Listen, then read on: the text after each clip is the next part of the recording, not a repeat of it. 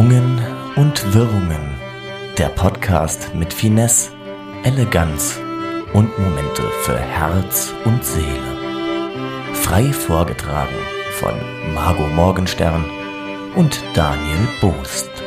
Bonjour! Hello. Bonjour! Was geht ab? Wie geht's dir? Ich hab mir voll den Gaumen verbrannt, ey. So, Jetzt das direkt. war auch schon das Beste aus meinem Sommer. Und das ist heute Morgen passiert. Hast du dir heute Morgen schon einen Gaumen verbrannt? Nein, das war gestern. Ich habe äh, zum Mittag eine Pinsa gegessen und die war offensichtlich ein bisschen zu hot für too hot to handle. Und dann habe ich mir hier so den Gaumerino verbrannt. Oh Gott, was ist Pinsa nochmal? Gute Pinsa. Frage. Das ist irgendwas wie Pizza, aber der Teig ist super special und ich kann es nicht erklären. Schmeckt aber ganz gut. Ist sie von Capi, Capital Bra oder Pinsa? Ist da irgendein Rapper, den ich jetzt noch nicht kenne? MC Pinsa? Die sind doch jetzt alle am Start.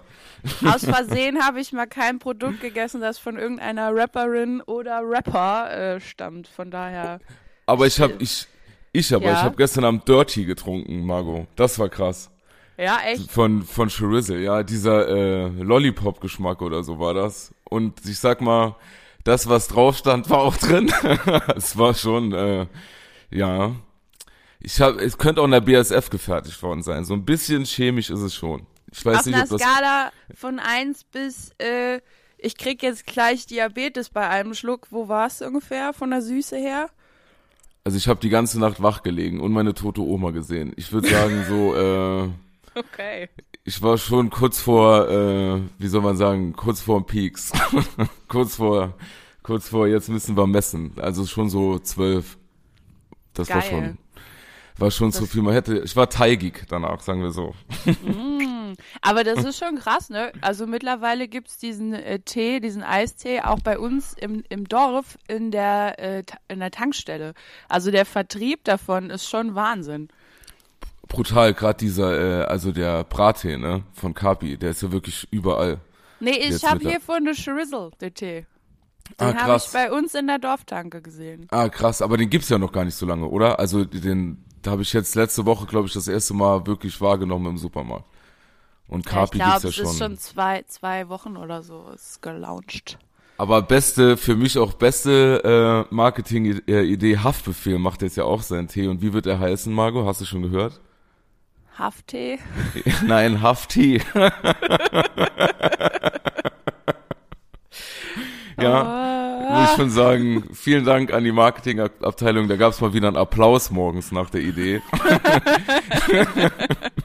Seitdem ich auch in dieser Branche arbeite, halte ich mich zurück, was diese Sachen angeht. Das ist manchmal so eine Gruppendynamik, die kann man nicht mehr aufhalten. Und dann sitzt man da und denkt plötzlich, oh, das ist super. Genial.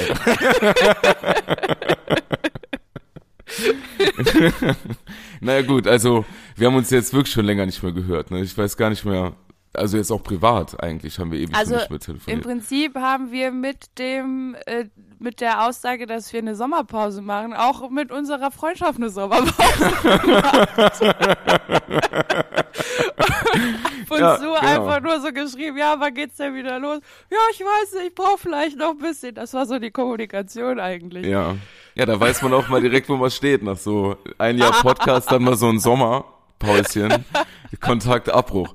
Das ist ein bisschen wie beim Mitbewohner nach dem Studium. Wir waren die besten Freunde. Ich habe nie mehr was von dem nach dem Studium gehört. Liebe Grüße nach St. Ingbert Saarland. Da geht jeder seinen Weg, sag ich mal. Naja, gut, manchmal entwickelt man sich ja auch in eine andere Richtung und dann passt das irgendwie nicht mehr so. Ja, richtig. Naja, nee, nee, jetzt geht's hier in eine falsche Richtung. Das war einfach nur die Kontaktunfreudigkeit beiderseits, würde ich sagen. Ja, Das ist- naja, gut. Aber man braucht wirklich eigentlich immer, wenn man so einen, der halt, oder eine, die so ein bisschen dann den aktiven Part hat, oder? Das ist schon besser. Aber bei uns schläft das, wie wir sehen, relativ schnell ein, wenn wir keine gemeinsame wöchentliche Aufgabe haben. Naja. Nein, ich habe ja auch immer an dich gedacht, Daniel. Also im, Ja. in meinem äh, in meiner Kathedrale des Herzens, da war immer ein Licht für dich an. Und ich habe dich einmal bei Insta markiert. Einmal. Stimmt. Also so, das war auch nonverbale Kommunikation, so ohne Kontext einfach mal. Wie Habe geht's? ich mich gefreut. Habe ich da, da habe ich gedacht, cool, Alter. ja, es sind die kleinen Dinge, ne? Ja. auch im Leben. So. Nee, aber Daniel, ich denke, es ist ja auch, also wir haben ja hier eine Zeit miteinander verbracht, äh, ähm, die, die war anstrengend und schwierig. Und ich denke, man muss einfach auch mal ähm, kurz eine Pause machen, um wieder wertschätzen zu können, was man an der anderen Person hat und auch wieder Dinge erzählen zu können. Weil ich glaube, irgendwann ist auch einfach die Luft raus. Und wenn man sich da jede Woche äh, unterhält, ähm, ja, da kommt manchmal vielleicht auch nicht mehr viel Neues bei rum. Deshalb ist so eine, so eine Pause äh, zum Regenerieren, zum Kreativwerden, zum Schöpfen ist gar nicht so schlecht. Deshalb machen wir nach dieser Folge auch wieder eine Pause. ja. ja, genau, wir erscheinen jetzt jährlich. Das ist doch auch toll. Nee, aber da muss ich dir recht geben. Und ich glaube, es war auch wirklich gar nicht so schlecht, dass wir auch äh, privat uns nicht gehört haben. Halt für den Podcast. Ja. Für das Zwischenmenschliche se- steht auf einem anderen Tablett, aber darum soll es heute ja auch nicht gehen. Zwei bei Nee, Kalbers. Das wäre geil, sowas mal zu moderieren. Aber da sind wir bei alten Themen. Aber wie war dein Sommer? Warst du irgendwie weg? Und ich weiß das wirklich nicht, ne? Gut, wir sind immer noch, äh, wir leben immer noch in einer Pandemie, klar. Aber warst du irgendwie weg? Oder hattest du, was war? Erzähl mal. Ja klar, also ich hatte einen ganz fantastischen Urlaub mit meiner hochschwangeren besten Freundin. Ähm, wir haben so richtig einen drauf gemacht und sind nach Baden-Baden gefahren. Oh, Und klar. ich muss sagen, Natürlich. es, ich war selten an einem Ort, wo ich mich so willkommen, wohlgefühlt und, und angekommen gefühlt habe, wie in Baden-Baden. Wusstest du, dass Baden-Baden von ganz vielen russischen Menschen unterwandert wird, weil das so eine luxuriöse Stadt ist und weil früher, ähm, wie heißen die alle? Tolstoi und so. Das war so eine, so eine Resi Residenz von denen. Da sind die im Sommer nach Europa und haben sich in Baden-Baden niedergelassen, haben die schönen Bäder äh, genossen und den Ausblick und den Schwarzwald, das gute Essen, den guten Wein. Und das hat jetzt auch die Russen dorthin gezogen. Es gibt ganz viele Immobilienmakler dort, die ausschließlich äh, für den russischen Markt abgestellt sind, um dort dann reichen Oligarchen und Oligarchinnen ein, ähm, eine Residenz zu vermitteln dort. Und da muss ich ganz ehrlich sagen, da fühle ich mich auch äh, zu Hause. Weil ich bin ja auch so ein bisschen so eine Luxustante geworden. Ja, Und, äh, und Rentner. Rentner sind dort auch viele. Das ist, ja das äh, also, mich ab, ja. das ist schön, weil wenn du nämlich ähm, in eine Lokalität gehst und auf einmal den Altersdurchschnitt um 30 Jahre runterschraubst.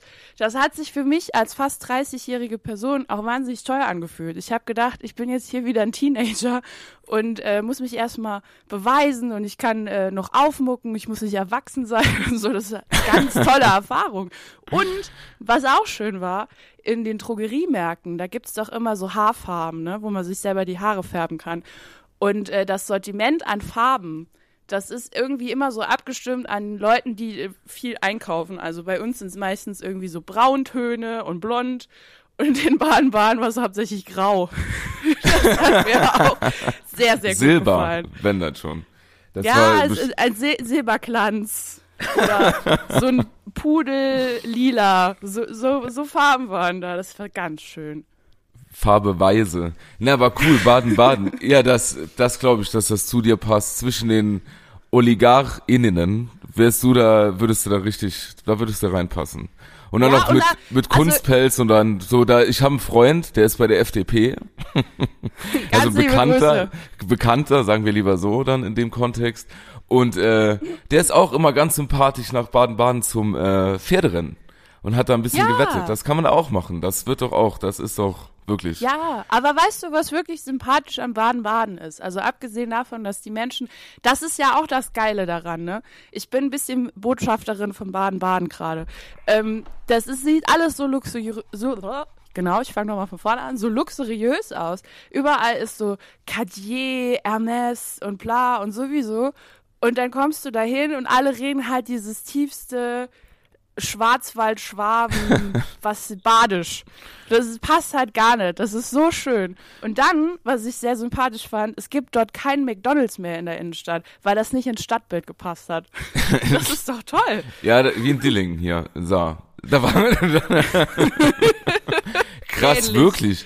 Also war das denen zu, äh, wieso, also quasi zu Upper Class, so ein McDonalds, zu Ja. sehr Arbeiter. Dann, äh, Ja. ah ja, gut, das verstehe ich. Das kann ich gut nachvollziehen. Ja, und wie ist es jetzt? Bist du jetzt schon offiziell die Botschafterin von Baden-Baden oder nur für dich? Und ist das jetzt so eine Art Fantasiereise? Also ich sag mal so viel. Nachdem wir aus Baden-Baden zurückgekommen sind, war die Hochzeit meiner anderen besten Freundin. Und auf der Hochzeit habe ich sehr von Baden-Baden geschwärmt, weshalb danach dann Menschen sogar dorthin gefahren sind. Also wenn Baden-Baden das hört, Ja. was sehr wahrscheinlich ist, meldet euch. Ich mache das sehr gerne. Ich mache sehr gerne Stadtmarketing mit euch, für euch. Und ich würde gern dort wohnen, in irgendwie so einer großen Wohnung, falls da was frei ist. Meldet euch. ja, das ist doch wirklich mal sympathisch. Ist auch wirklich toll dort. Ja, das absolut. Wirklich schön. Denn das ist so der Kuchen. Man, ich habe so einen richtigen Rentnerurlaub gemacht. Es war so Kuchen essen und dann noch äh, Käsespätzle und Fädlesuppe und äh, hier ein Weinchen und da noch ein Bierchen. Das, also es war ganz toll. Ab und zu ein bisschen rumgelaufen, sich die Sachen angeguckt. Der schönste Urlaub ever. Für alle Zeiten, also mehr geht nicht. Wie gesagt, liebe, Wer, wer geht nicht? Liebe, also selbst äh, wenn irgendwann, wenn ich irgendwann wieder die Welt bereisen äh, wollen würde, könnte und so, ich glaube, das wird nicht besser als Baden-Baden. ja, finde ich auch, scheiß auf Amerika etc., so diese ganzen Kontinente, die Sowieso. man, be- ja, voll, die man äh, bereisen könnte. Scheiß auf, Aus, auch auf Australien oder was, sonst kenne ich keine Kontinente. Baden, Baden. Wir bleiben hier. Das ist auch ganz im Sinne der Pandemie, würde ich sagen. Wir so einfach so das, was hier ist, in der Nähe ist, so irgendwie Ja. Anpreisen, also so übertrieben anpreisen, dass man wirklich nur noch hier bleiben will, für sich, dass es zur eigenen Realität wird und auch alle anderen äh, quasi nur noch hier bleiben wollen. So finde ich gut. Machst du gut, Ja, Manu. es ist aber auch so. Ja. Früher, guck mal, der Adel. So. Und der Adel ist ja wohl ausschlaggebend für alles, was man im Leben tun sollte. Und früher ist der Adel aus äh, ganz Europa dorthin gereist und hat da im Sommer residiert. Also das kann ja nur ein Qualitätsprodukt sein. Ja, wie der Adel, ja, genau, das stimmt. Die Monarchen und Monarchinnen ist immer, sage ich mal, ein Zeichen für Qualität. Aber wo du vom Adel sprichst, da sind wir auch bei meinem Sommerprogramm. Ich habe nämlich angefangen, Oh. Game of Thrones zu gucken. Und Nein. ja, jetzt endlich mal nach so vielen Jahren. Das war wunderbar. Ich, da bin ich auch weggefahren, weil ich war ja in Quarantäne. Und da habe ich in der Quarantäne angefangen, Game of Thrones zu gucken. Das war meine Sommererfahrung. Deswegen reden wir lieber über Baden-Baden.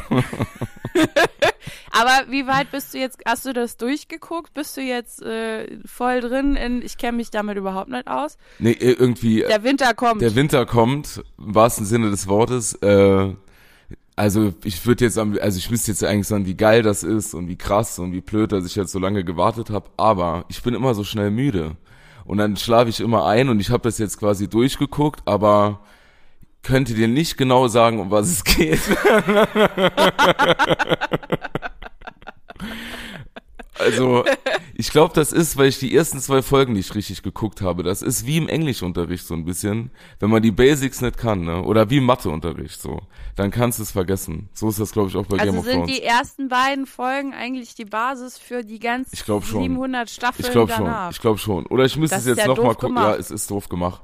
Also ich, äh, wie soll ich sagen? Es war nicht die beste Entscheidung. Aber auch die Naja, schönste gut, meines Sommers. Und das sagt einiges aus. Geil! Nee, ja, Quatsch. aber willst du, willst du mal von deiner Quarantäne-Erfahrung sprechen oder ist, es, ist dir das unangenehm? Nee, kann ich machen. Aber ich hatte ja kein Corona. Ich war ja nur äh, in Kontakt mit einem Menschen, der Corona hatte, ohne es zu wissen natürlich.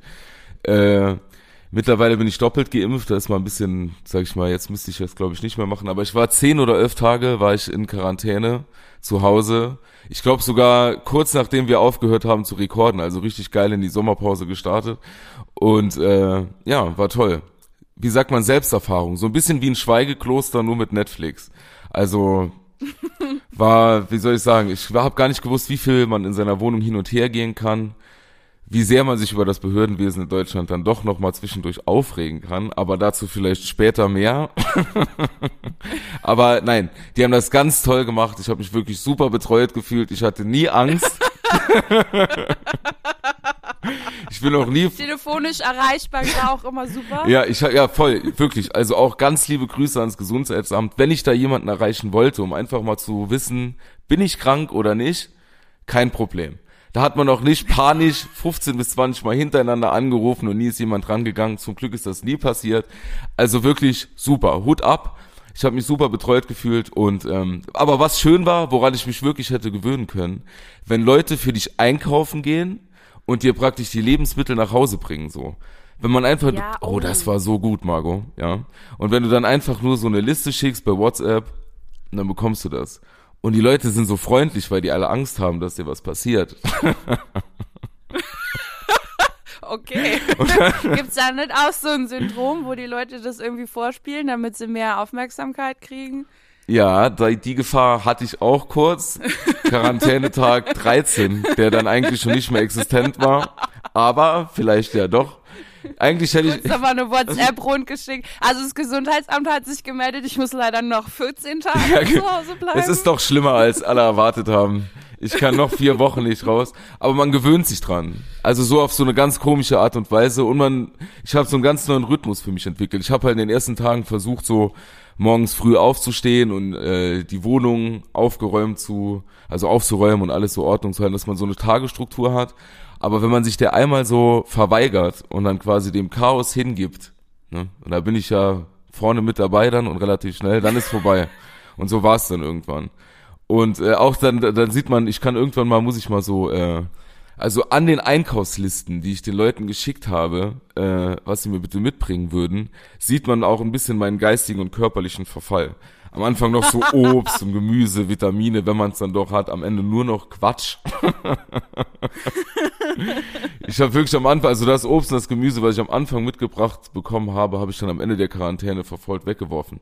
Man verfällt. Ich bin wirklich Nein. verfallen so ein bisschen, aber egal. Jetzt, ich bin immer noch da. nee, ist ja jetzt auch schon wieder acht. Yay! Ich bin jetzt, ist ja auch schon wieder acht Wochen her. Ich bin wieder fit. Und ich war dann, war ich, habe ich, nein, das war's. Das war, ich bin quasi in Urlaub gefahren im Sommer, zehn Tage in Quarantäne, aber ich fahre jetzt im September noch weg. In, äh, in zwei Wochen fahre ich nach, in den, na, sagt man, nach oder in den Oberammergau. Ich weiß es nicht. Nach Bayern, wandern. Keine wandern. Ahnung, ist das eine Insel? Ja, ist eine Insel in Auf- Bayern. Auf Oberammergau. Ist eine Insel in Bayern und ich glaube, da ist das ganze Jahr über Weihnachten. Also da gibt's äh, so Läden, da kann man dann durchgehen und dann ist eigentlich Hochsommer und äh, man kann trotzdem läuft da so Weihnachtsmusik und ist ganz, ganz, ich will es nicht kitschig, sondern eher romantisch geschmackvoll nennen. So, dek so äh, dekoriert und äh, dann sind dann so so so Krippen und so solche Figuren und Jesus und was weiß ich nicht alles. Und äh, da ist das ganze Jahr Weihnachten, da gehe ich dann hin um noch ein bisschen verrückter zu werden. Daniel, ich sag mal so, also wenn man sich so unsere Urlaube anhört, ne, könnte man wirklich meinen, dass wir vielleicht jenseits der 60 sind. Ich habe jetzt erfahren, dass man fürs Schloss Neuschwanstein muss man Karten vorbuchen, Margot. Und ja, da bin ich gerne. Nein. Ja, da für, für die Informationen, ja, um die zu haben, bin ich gerne jenseits der 60. Weil überleg mal, man ist cool, noch fast erst fast 30 und dann stehst du da am Schloss Neuschwanstein und kommst nicht rein. Ja. Ja, ja. Da bin ich doch gerne so resolut schon und, äh, und guck mir das alles vorher an, wie so ein alter Knacker. Ist doch egal. Ja, die Urlaube sind. nee, hast du es recht. ist so. Das ist das. Ja. Ich mache im Oktober noch einen Wanderurlaub in Hessen. also es ist, äh, wie es ist. Man ist nur noch. Also da will ich, da traue ich mich jetzt gar nicht zu sagen, was ich jetzt im September noch in meinem äh, langen Urlaub mache. Ja, ich weiß das ja und das ist wirklich wild. Ich habe dich aber auch gefragt, ob du mitkommen willst. So ist es Ja, nicht. aber ich bitte dich, ich bin froh, ich bin wirklich, ich habe gestern Abend hatte ich eine Veranstaltung bis 22 Uhr, ich bin eben aufgestanden, wir nehmen gerade morgens auf. Mir tut alles weh, alles. also, dann erzähl mal von deinen Urlaubsplänen. Also na, nach diesem schönen Rentnerurlaub habe ich mir gedacht, ich muss noch was machen, was Menschen vor 30 machen und zwar feiern gehen. Und deshalb, äh, weil ich da sowieso jedes Jahr war, außer letztes Jahr, äh, habe ich mir ein Ticket fürs Reeperbahn Festival gekauft. und äh, werde in Hamburg ähm, dann leben für ein paar Tage und dort äh, musikalische Ergüsse äh, in mich aufnehmen und äh, auch Bier. ja, diverse. Sehr gut. Sehr gut. Und ich freue mich da schon sehr drauf, weil ich das wirklich immer doll geliebt habe in Hamburg. Also sowohl das Festival als auch Hamburg an sich. Und ähm, ja, das ist, also ich muss auch ganz ehrlich sagen, ich hatte in diesem Sommer äh, so zwei Partysituationen. Und äh, die haben mich, die haben mir nochmal gezeigt, dass es, äh, dass es sich lohnt zu leben. ich hab, mir läuft gerade eine Träne das Auge raus. Geboren, um zu leben. Vor allem, das Lied ist auch schon 15 Jahre alt, weißt du? Ja. Nee, aber ohne Scheiß. Also, das war jetzt so. Äh, ist ja kein, ist ja kein Geheimnis, dass diese ganze Zeit mit uns allen irgendwie was ganz äh, Schlimmes macht auch und dass man da also komisch wird, verständlicherweise. Witzig, ja. Und,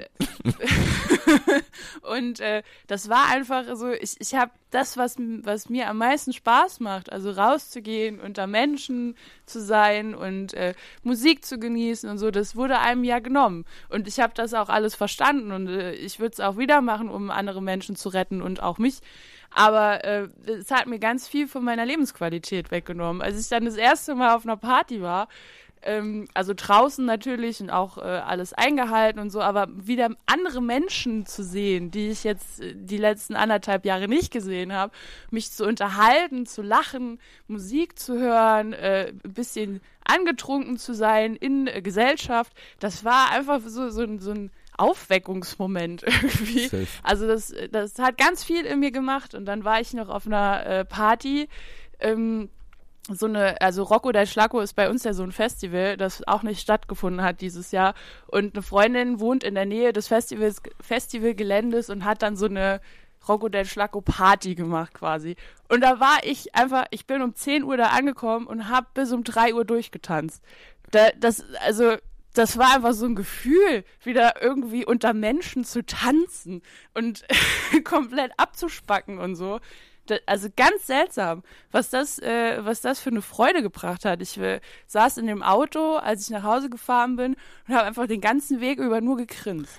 Absolut. Und das ist, äh, das möchte ich gern dann noch im September wieder mitnehmen auf dem Reeperbahn Festival, bevor dann vielleicht ein langer Herbst, Winter kommt, der eventuell nicht so schön ist. Aber wir sind ja beide durchgeimpft, vielleicht ist für uns dann nochmal cooler.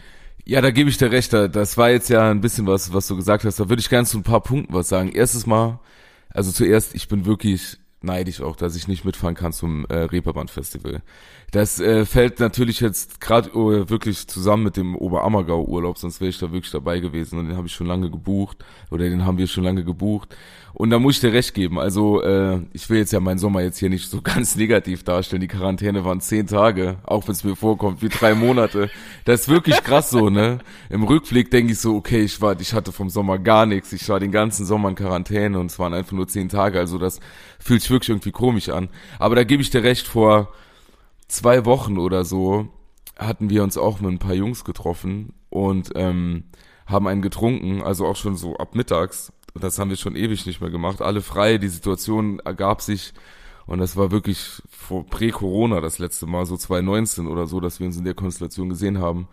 Und ähm, irgendwann so nach drei, vier Stunden, wir hatten dann auch alle einen Sitzen, so ein bisschen, das muss ich sagen, es war auf jeden Fall noch hell, also noch lange hell. Und äh, ich wirklich so, ich erinnere mich dann auf einmal an so eine Situation, wie wir da alle stehen, alle so jetzt mindestens 30 oder über 30, manche auch schon noch ein bisschen älter und so zusammen nur ein paar Jungs so ganz verrückt, wie soll ich es anders sagen, so auf äh, so Spice Girls und so abgehend. Ne? Also wir haben Geil. so in einer Sekunde haben wir noch am Tisch gesessen, so in meiner Erinnerung und haben äh, haben halt irgendwie geredet und der anderen stehen wir da und wirklich, ich erinnere mich da an so einen Blick, ich guck so, sag ich mal, über die Tanzfläche, die quasi im Garten war, wo dann so ein paar Jungs gestanden ja. sind und ähm, alle nur am Grinsen und sich so gegenseitig, ich habe wirklich gedacht, die sind alle wieder 14 und springen da so rum und äh, keine Ahnung, also da hat man richtig gemerkt, so, okay, das fehlt jedem so einfach zusammen zu sein, wie du gerade gesagt hast. Und das waren wirklich nur so fünf Leute, waren wir, sechs mit mir. Und äh, weil das so, das war auch, ich habe wirklich so diesen, kennst du das, wenn man so, das hört sich jetzt blöd an, so Lebensmomente, wenn man wie so diese Momente so fotografiert und will die praktisch so für immer in seinem Kopf gespeichert haben, auch wenn sie total banal sind. Und das war so ein äh, Moment, habe ich mir gedacht, okay, das will ich jetzt gespeichert haben, nach den zwei Jahren. Und wir sind jetzt nur zu sechst und alle lachen und springen hier so rum. Und das war irgendwie, das war berührend. und äh, Kann ich total ja, verstehen. Und ich verstehe das auch voll so, dass du dann äh, zurückgefahren bist und die ganze Zeit gegrinst hast und so. Und es ist ja wahrlich noch nicht vorbei, die ganze Kacke. Aber man kann irgendwie, hat man das Gefühl jetzt auch so, wenn man geimpft ist, finde ich, ähm, dass man so ein bisschen durchatmen kann so. Und natürlich ist das auch ja, eigentlich sollte man nicht so tief durchatmen, weil wie du sagst, der Herbst, Winter wird wahrscheinlich wie er wird, aber das sind so Endorphinschübe oder so eine Art von Glücksgefühl, das finde ich, also ich habe das vorher nicht gekannt, vor der Pandemie, weil man ja noch nie so in so einer Situation war. Weißt du, wie ich meine? So dieses, keine Ahnung, frei ist so blöd irgendwie das zu sagen, aber weißt du vielleicht wie, was ich meine, Margot? Ja, total. Also es ist ja auch irgendwie so, dass die, die letzten äh, zwei Jahre äh, auch andererseits so viele Konflikte aufgekommen sind, die dich irgendwie so ein bisschen sagen wir mal, äh, negativ auf die Zukunft blicken lassen.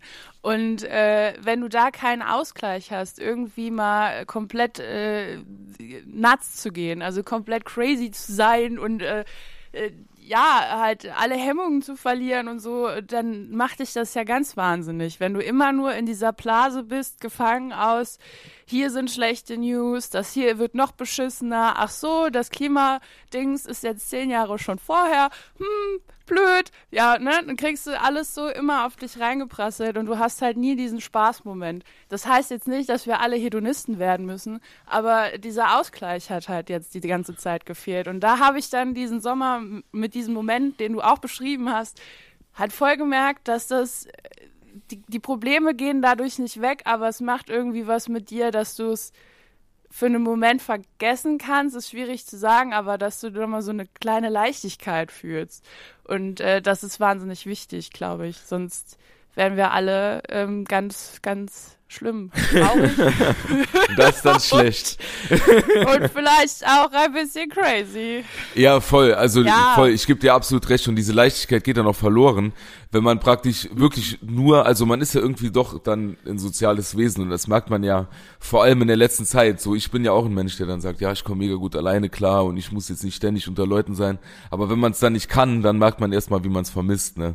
Und äh, Deshalb so und beim Ja, es, du suchst dir halt selbst genau, aus ja genau. Wenn ich sage, ich will jetzt gern lieber das Wochenende für mich haben, dann ist das ja meine freie Entscheidung. Aber wenn es heißt, ich mache das jetzt, weil sonst vielleicht meine Verwandten sterben, dann äh, ist das ja wieder ein anderes Ding. Ja, voll easy. so ganz genau. ja, ja, so ist es. Da, da, das, das stimmt. Und wenn man was, ja, man vermisst immer das, was man nicht haben kann. Ne? Naja so ist es, so ist der Mensch. Und aber diese Leichtigkeit und wenn man halt, ich habe gemerkt, wirklich noch einmal auf die Quarantäne zurückzukommen, weil es wirklich speziell war, vor allem, ne, wenn du irgendwie morgens dann so einen Anruf, also das hat dann geklappt von, von so einem Gesundheitsamt-Mitarbeiter bekommst und das war samstags morgens und ähm, der so, ja, begeben Sie sich jetzt bitte nach Hause, wenn Sie unterwegs sind. Und der belehrt einen dann praktisch so, was da auch über die Risiken, was dann passieren kann, wirklich, ne? Und dann habe ich schon gemerkt, so, okay, Daniel, scheinbar lässt du dich nur so minimal davon beeinflussen. Mir ging's gut, ne? Ich hatte keine Symptome, gar nichts, ne? Aber ich habe ja, ja, aber nach dem Gespräch, ähm, der hat mich angerufen und ich war bei mir unten im Haus im Flur und musste und bin dann so schockiert direkt da stehen geblieben und habe im Flur mit dem telefoniert und musste dann die Treppe hochgehen zu meiner Wohnung und bin dann diese, du kennst das, keine Ahnung, zehn Stufen hochgegangen und war dann direkt völlig außer Atem und habe gedacht, alles klar, ich bin auf jeden Fall krank, er hat's. Er hat's. Super, Buschi, klasse. Und äh, nee, also man bildet sich dann auch irgendwie mega schnell was ein oder steigert sich so rein, also zumindestens ich. Aber was ich eigentlich sagen will, noch einmal auf die Quarantäne zurückzukommen, wenn du dann wirklich so beschränkt bist auf Telefonate und auch so, so Videocalls und so, das ist cool. Aber wenn man dann so, man hat ja mega viel Zeit, ähm, und dann so viel Social Media und Nachrichten und so konsumiert und keinen Kontakt so richtig zur Außenwelt hat, also so einen persönlichen Kontakt, dann wird man auch wirklich ramdusig. Weißt du, wenn du dann wirklich nur so, dann denkst du ja wirklich, die Welt ist nur noch schlecht und nur kaputt. Und äh, so, das ist mir richtig so gegangen. Ich bin dann aus der Quarantäne raus, habe mich wieder mit Leuten getroffen und habe direkt gemerkt, okay, die Welt ist doch nicht so schlecht, die sind jetzt alle gar nicht am Arsch, sondern es ist nur ein gewisser Prozentsatz. Und äh, die, der Hauptteil ist eigentlich ganz okay, denke ich. Und das ist doch auch so eine Leichtigkeit. das ist so eine Leichtigkeit, die wir alle haben sollten. Die habe ich auch bei dem Triell, bei dem Kanzler Triell gemerkt, als ich das geguckt habe letzten Sonntag. Super Fragen von RTL, vielen Dank dafür. Und auch danach die, die Runde, die hat das super gemacht, da habe ich auch so eine Leichtigkeit gespürt mit Günter Jauch in, als Politexperte oder so einer Politexpertin. Da war doch auch Frau Ludowig, Ja, die hat das? Ganze moderiert und auch, ähm, habe ich gar nicht gewusst, dass sie jetzt Politikexpertin ist, Mozzi Mabuse. Ich sag mal so, ist ja auch egal. Hauptsache, die Runde wird irgendwie voll und man kann ein bisschen kommentieren. Also, da spüre ich allgemein so eine Leichtigkeit. Und was witzig ist. Ja, aber Ja. da muss ich kurz, sorry, ich muss da kurz einwirken, weil es kann ja auch sein, dass Menschen, die nicht unbedingt viel mit Politik zu tun haben, aber die richtigen Fragen stellen könnten.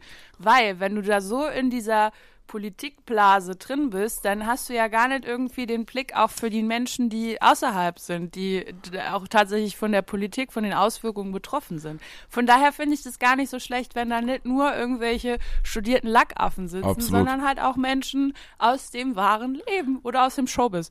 Das ist ja auch ein bisschen wahres Leben. Genau, ich wollte gerade sagen, jemand aus dem Showbiz, der quasi das wahre Leben repräsentiert. Willkommen bei RTL. ja, gebe ich dir recht, aber warum sitzt dann da nicht wirklich jemand aus dem wahren Leben? Das wäre doch cool.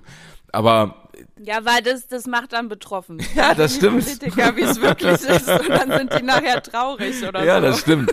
Das geht dann für RTL zu weit. So, wir, da, da sitzen in der Redaktionskonferenz und machen dann so, ja, wir müssen auf jeden Fall seriöser werden, aber komm, nicht zu viel, das wollen die nicht sehen. Das wollen die nicht sehen. Danach wieder schnell so eine Wiederholung von äh, oder danach dann noch, Bauer sucht ja, oder wir, wir fahren gleichzeitig noch mit Schwiegertochter international, oder wie das jetzt heißt, Schwiegertochter gesucht, in, nee, Bauer sucht Frau international ist es. Auf jeden Fall. Und dann, und dann geht das auch alles. Dann geht das auch alles. Nee, ich fand's, äh, ja, das, ich bin, äh, ich bin darauf gekommen jetzt, ich wollte eigentlich, also das Kanzlertrial habe ich auch geguckt, war okay. Zum Einschlafen, mal keine Hitler-Doku an dem Abend, sondern das Kanzlertrial ist ja egal. Und äh, nee, Quatsch. Ich bin aber in diesem Jahr äh, zu einem ähm, verpflichteten Ehrenamt berufen, Margot. Und zwar werde ich an dem Wahlsonntag, bin ich Beisitzer und muss ähm, hier gucken, wie die Leute, ob die das alles Stimmen richtig fälschen. machen und dann die Stimmen zählen und alle äh, Briefwahlen, die, also alle Menschen, die, die, ich, die, die ich öffne, die eine Briefwahl für die AfD gemacht haben, in den Müll werfen. das mache ich auf jeden Fall. Dafür stehe ich mit meinem Namen. Auf jeden Fall, liebe äh, Saar-AfD, jede Stimme, die ihr bekommt und die ich in die Händen halte, nein, sage ich nicht. Die sind ja schnell am Zettel und also das sage ich jetzt nicht. Wer weiß, wer weiß, was ich mache. Nee, aber auf jeden Fall bin ich da. Werde ich morgens vereinigt und das direkt nach meinem Urlaub. Also an dem ersten Tag nach meinem Urlaub wird, wird man morgens vereinigt und dann muss ich dann nachmittags nochmal dahin. Dann ist meine Schicht bis 18 Uhr, dann können alle ihre Stimme abgeben und dann wird ausgezählt. Ja, das ist, das ist krass. Ich habe auch zwei Freunde, die sind so Orts, Kommunal, Politiker, Menschen, keine Ahnung, wie die sich nennen. Aber die machen irgendwie was für ihren Ort in der Politik. Und die müssen auch auszählen. Das tut mir wahnsinnig leid, weil die dann den ganzen Tag seid ihr ja da und äh, kriegt das, das Elend äh, direkt mit. Ja, voll. Ich kann zumindestens, also ich bin da auf dem Heimweg von Hamburg und äh, ich kann dann wenigstens mich ablenken mit äh, diversen Podcasts und vielleicht die Realität erst drei Tage später äh, auf mich zukommen lassen, wenn es wieder heißt, große Koalition! Ja, Hoffen wir es nicht. Nee. Hoffen wir es nicht. Ich habe auch schon, du, aber für mich sind normal so eine Wahlsonntage, das muss ich machen, äh, muss ich schon sagen, oder so allgemein, also ob das jetzt Europawahl ist oder auch eine, eine Bundestagswahl, egal. Äh, ich lieb das, den ganzen Tag mir dann äh, so die Sachen reinzuziehen dazu. Die Interviews, die großen Runden, die kleinen Runden, die Zwischenstände und so. Das ist für mich richtig fun. das ist wirklich, ich freue mich darauf. So, ich bereite dann auch immer alles vor, wie so andere bei einem Super Bowl Sonntag oder wenn WM-Finale ist. Ich kaufe mir dann Snacks. hast du die und so. Chicken Wings neben So, dir stehen Da- und dann genau. gibt's hier Cola Da geht auch Bier. genau, das dann äh, geht auch direkt mein Stromverbrauch hoch und äh, der Wasserverbrauch und so die Klospülung zieht nicht mehr richtig, weil die so oft getätigt wird. Wie an so einem Super Bowl Sonntag in Amerika, quasi ich nur zu Hause an einem Wahlsonntag alleine. Ja, das das liebe Mhm. ich normal und jetzt muss ich da Beisitzer machen. Finde ich auch okay, Aber ähm, ich komme halt, wie gesagt, samstags abends spät aus äh, Bayern nach Hause und muss dann direkt sonntags dahin, da, morgens. Ich bin mal gespannt, wie das wird. Ich bin auch ein bisschen aufgeregt. Und natürlich werde ich keine Stimmen, Alles- egal von wem, irgendwie wegwerfen. Ich glaube, wir werden das hier eh nicht Ja, sehen. klar. Klar. und Zwinker, Smiley. Und äh, dann schauen wir mal. Aber wo wir, wo wir gerade schon beim Thema Politik sind, ich muss mit dir über das Wahlplakat von äh, Heiko Maas sprechen. Ja. Heiko Maas ist ja ein saarländischer Junge. Also er ist einer von uns. Und ähm, ich finde das Plakat, das eine sehr ausgeklügelt falsch. Also ich habe das mal analysiert, ich möchte dich da jetzt auf diese Reise mitnehmen, ähm, äh, um zu erklären, worum es sich handelt, weil es ja ein äh, Audio-Podcast ist und man nichts sieht. Äh, auf diesem äh, Plakat sieht man Heiko Maas, wie er so leicht von unten fotografiert wird und er guckt in die Ferne. Und hinter ihm steht ein sehr großes Wahrzeichen des Saarlandes, nämlich das Saarpolygon. Das aus Stahl angefertigte große Ding, das man mit vielen Treppen besteigen kann. Und es steht für den Bergbau im Saarland, den es ja nicht mehr gibt, weil Häuser deswegen einstürzten. Sag ich jetzt mal so grob zusammengefasst. Das ist völlig Und- richtig. Das kann man so stehen lassen. Da macht man sich im Saarland keine Feinde. Easy, klar. Voll. Glück auf. Und dieses Saar, dieses Saarpolygon bergauf. Dieses äh, Saarpolygon steht auf einer ehemaligen Bergehalde. So, und das ist, oder es ist immer noch eine Bergehalde, ist ja nicht ehemalig. Egal. Auf jeden Fall ist es alles sehr hoch. Es steht so, man sieht in die Weite und äh, Heiko Maas wurde davor fotografiert. Er guckt aber nicht auf das Saarpolygon, sondern äh, irgendwie in die andere Seite des Bildes, weit weg in die Ferne. Und daneben steht daheim, also das saarländische Wort für zu Hause. Und da habe ich mir gedacht, warum steht da zu Hause, wenn er davon ja wegguckt? Also das heißt ja, also eigentlich wurde das ja dafür gemacht, dass wir nochmal die SPD wählen und Heiko Maas dann wieder im Bundestag für die SPD im Saarland sitzt. So, das ist ja das Ziel eigentlich. Aber er guckt von daheim weg und er will ja auch von daheim weg, weil wenn er ja in Berlin ist, dann ist er ja nicht mehr zu Hause. Und das finde ich irreführend. Das hat Mixed Signals für mich. Ja, vielleicht hängt das aber damit zusammen, dass er Außenminister ist und guckt dann quasi von außen auf daheim.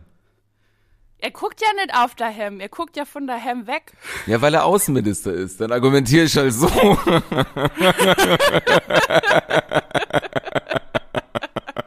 Ein sehr guter Außenminister. Ja, Zwi Zwinker-Smiley.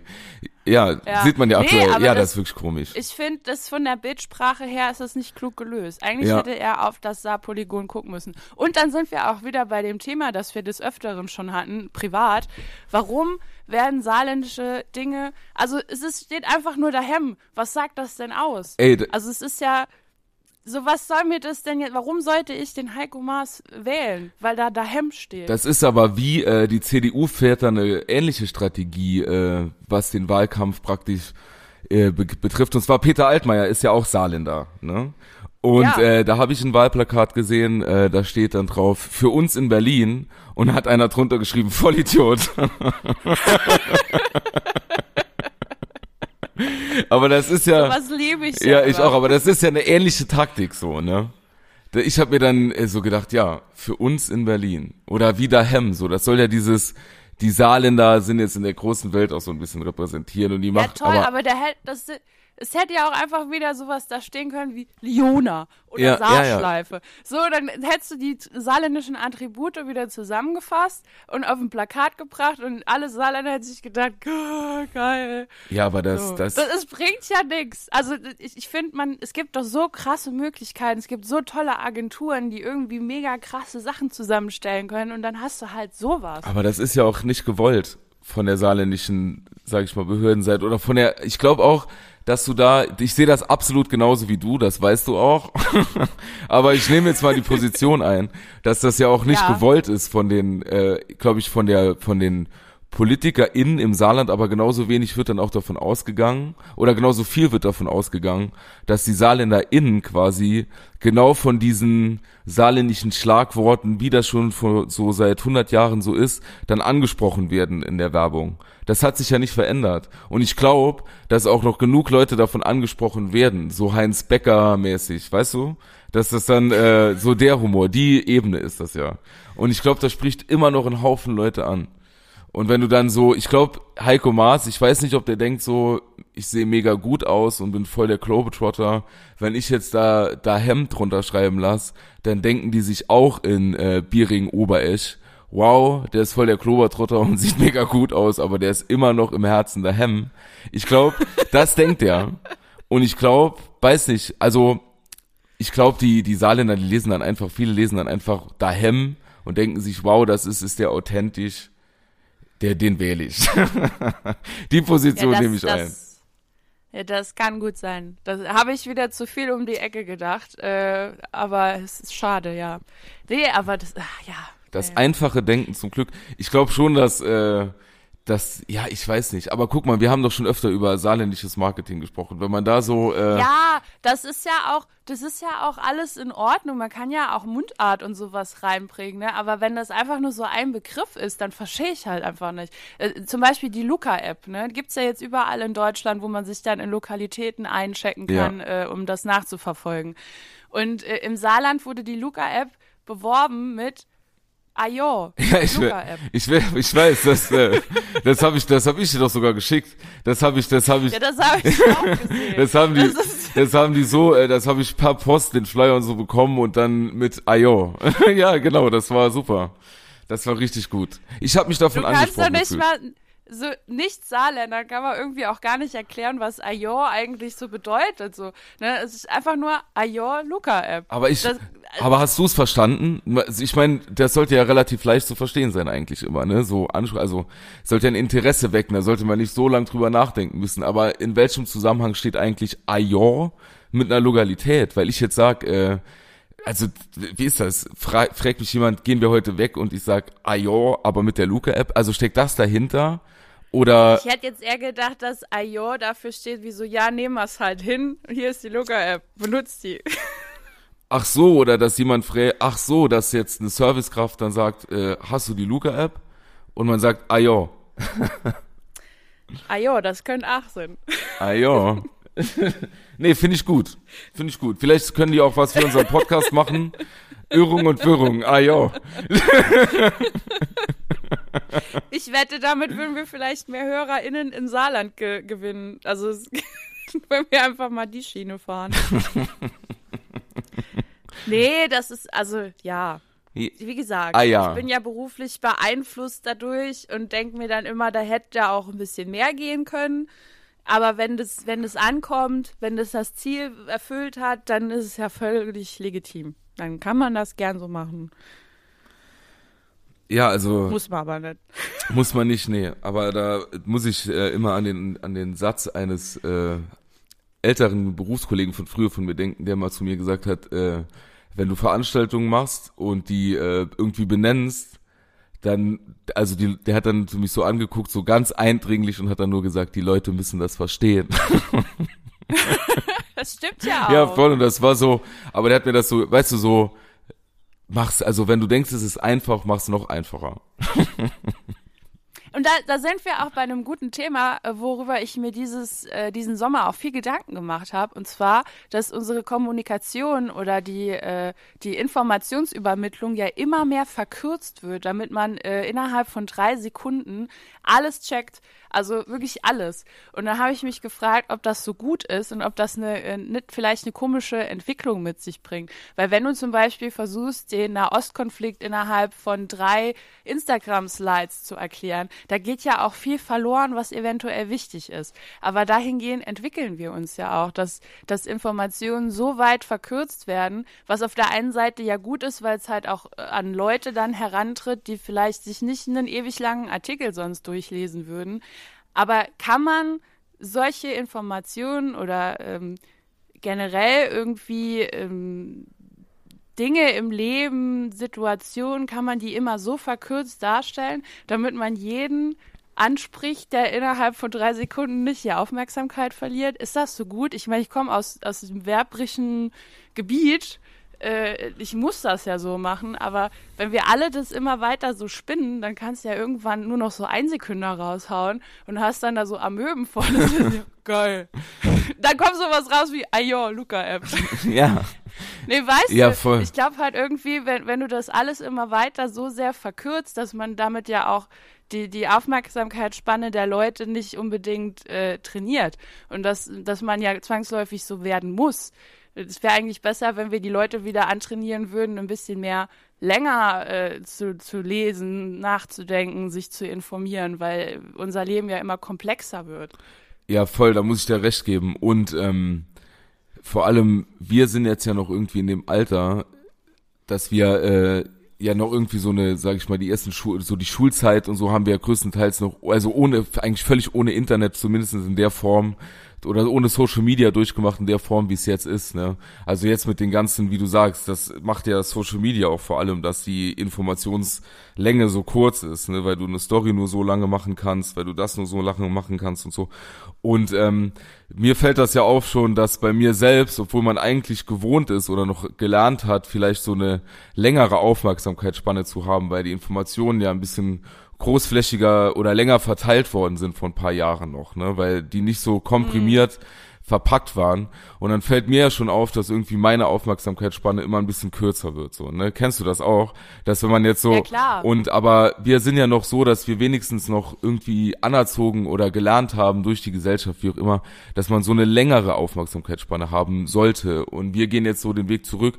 Aber guck mal, so die Kids von heute, die quasi damit aufwachsen, dass alles so komprimiert dargestellt wird, das ist ja, also das finde ich krass, weil wie du sagst, da geht so viel verloren und das macht es ja irgendwie vielleicht, also die Gefahr ist auf jeden Fall da, dass es das alles dann noch ein bisschen oberflächlicher macht, wenn man die Informationen knackiger verpacken muss und dann auch schöner gestaltet und so, das nimmt ja dann auch noch Raum und Zeit ein und so.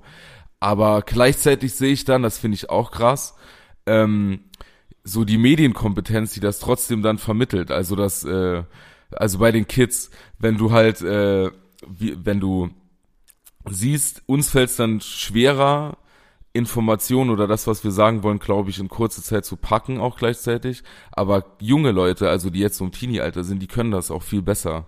Vielleicht kommt mir das auch nur so Ja. vor, aber ich sehe da manchmal so, äh, was weiß ich, 14-Jährige oder oder 15-jährige Jungs und Mädels bei TikTok oder bei Insta oder so, und die moderieren dir da einen weg. So, also da ist so, äh, da wird die Informations, das ist sau krass. Oder auch wenn ich mit Jugendlichen arbeite, so beruflich, ne. Ich weiß noch früher bei uns, wenn es darum ging, so einen Vortrag zu halten oder sowas, ne, in der Schule, so eine PowerPoint-Präsentation, da war jeder irgendwie so, oh nee, vor Leuten sprechen. Und äh, aber heute, wenn wir da irgendwie sowas machen, da ist jeder vorne, mit- also da ist das viel leichter und alle direkt, ja, machen wir ein Video und jeder direkt in die oder viele direkt so in die Kamera rein moderiert und wie viel Zeit haben wir, okay, dann ähm, machen wir das so und so. Das ist, die können das, also die, das ist gelernt, weißt du, wie das ich damit sagen will, aber es birgt halt auch Gefahren, weil es irgendwie oberflächlicher wird und viel verloren geht, wie du sagst, keine Ahnung, wo das hinführt. Ich weiß, Ja, es ist halt schwierig, weil ich finde, dass äh, du, du man auch nicht alles so erklären kann. Also es gibt ja ganz viele Dinge im Leben, äh, dafür hast du ja auch einfach keine äh, Erklärung innerhalb eines Satzes. So und äh, Ja. Wenn wenn du immer, also ne, es geht ja auch darum, dass man dann so catchy äh, Sätze oder so so ein Schlagwort findet und damit die Aufmerksamkeit erregt, damit die Leute halt auch weitergucken. Ähm, aber du weißt ja nie, ob die Leute auch weitergucken oder ob die nicht einfach nur diesen Catchphrase lesen und das war's dann. Und dann hast Ja. du den Salat. Dann hat halt einfach, also dann überlegst du dir irgendwas, was besonders viel so Aufmerksamkeit erregt. Äh, ist vielleicht sachlich nicht alles drin, aber die Leute denken sich, geil, weißt du, hier so Clickbait-mäßig. Ja. Und dann gucken sie nicht weiter und das ist dann die Information, die, da, die davon hängen bleibt, die halt nicht die richtig ist. Und da gehen wir, glaube ich, einen Weg, der schwierig wird auf Dauer, wenn, wenn du das alles immer so machst. Und ich fühle mich halt auch als Teil davon, weil ich ja selber ständig überlege, wie kann ich das jetzt, man nennt die, äh, die Konsumenten, die, die User ja Goldfische, weil die äh, so eine Aufmerksamkeitsspanne haben wie Goldfische und halt auch so schnell die Sachen wieder vergessen. Und du, du kannst ja Content so vielfältig wiederverwenden. Äh, in der einen Woche hast du das erzählt, dann stellst du den Satz ein bisschen um, dann hast du es wieder so erzählt, aber halt auf eine andere Art oder du machst die Grafik ein bisschen anders. Das ist für dich dann nicht viel Aufwand, aber die User denken, ach krass, habe ich noch nie gehört, voll cool. so. Ja. Und wo, wo führt das denn hin? Also wenn wir das alles immer so weitermachen, das ist schon schwierig. Voll und auch was verloren geht, sind noch bestimmt auch, also oder was jetzt bestimmt sind Quellen. Ne? Also wenn du halt, wenn jetzt wirklich, wenn es um Informationsvermittlung geht und dann du Ja. so ein Video machst und äh, guckt man sich dann wirklich so Quellenverweise an. Also sollte man, aber wie Nee. viele Leute machen das, ne? Wenn es dann schön gestaltet ist und irgendwie von der Gestaltung professionell aussieht, dann denken eh schon viele Leute, das stimmt schon, was die da sagen. Und äh, so kann man das ja auch verkaufen dann. Der, da hast du recht, Wenn dann noch jemand mit einem Klemmbrett da steht und einen weißen Oh, Anzug, oh. Äh, so einen Kittel anhat, dann ist es auf jeden Fall Ja, wahr. Mr. Wissen to go.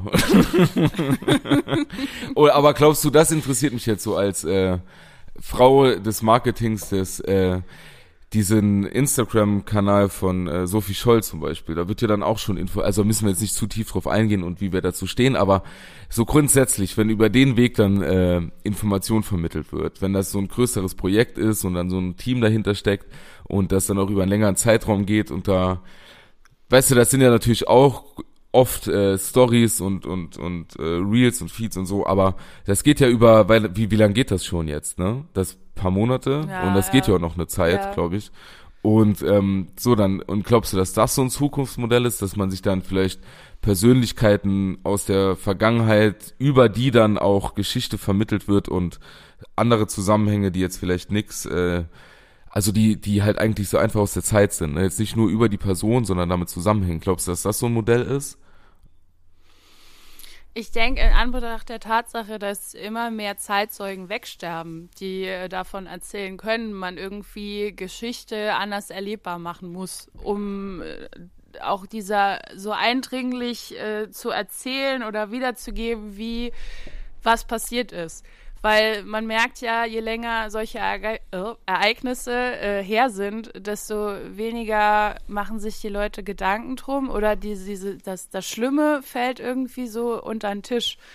Habe ich das Gefühl zumindest. Und ähm, wenn man das so, so historisch aufarbeitet, was die ja auch machen, also es ist ja jetzt nicht so, dass sich da irgendjemand überlegt, wie machen wir das richtig geil, dass so viel Scheu voll das tolle Leben hatte, bis es blöd wurde, äh, sondern die gehen ja auf Fakten ein und äh, haben da auch sehr große Recherchearbeit geleistet, dann ähm, finde ich, das ist schon ein Weg, wie man das auch nachfolgenden Generationen vielleicht besser aufzeigen kann.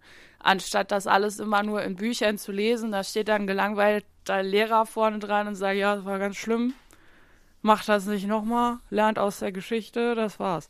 So, ich, das ist schon, glaube ich, der bessere Weg. Ja. Aber es birgt halt auch viele Gefahren, wenn das dann irgendwann doch irgendwie zu entertainy äh, Richtung abdriftet und die Leute dann auf einmal so Katzenfilter benutzen. Das ist historisch dann nicht mehr richtig auf, der- auf der einen Seite.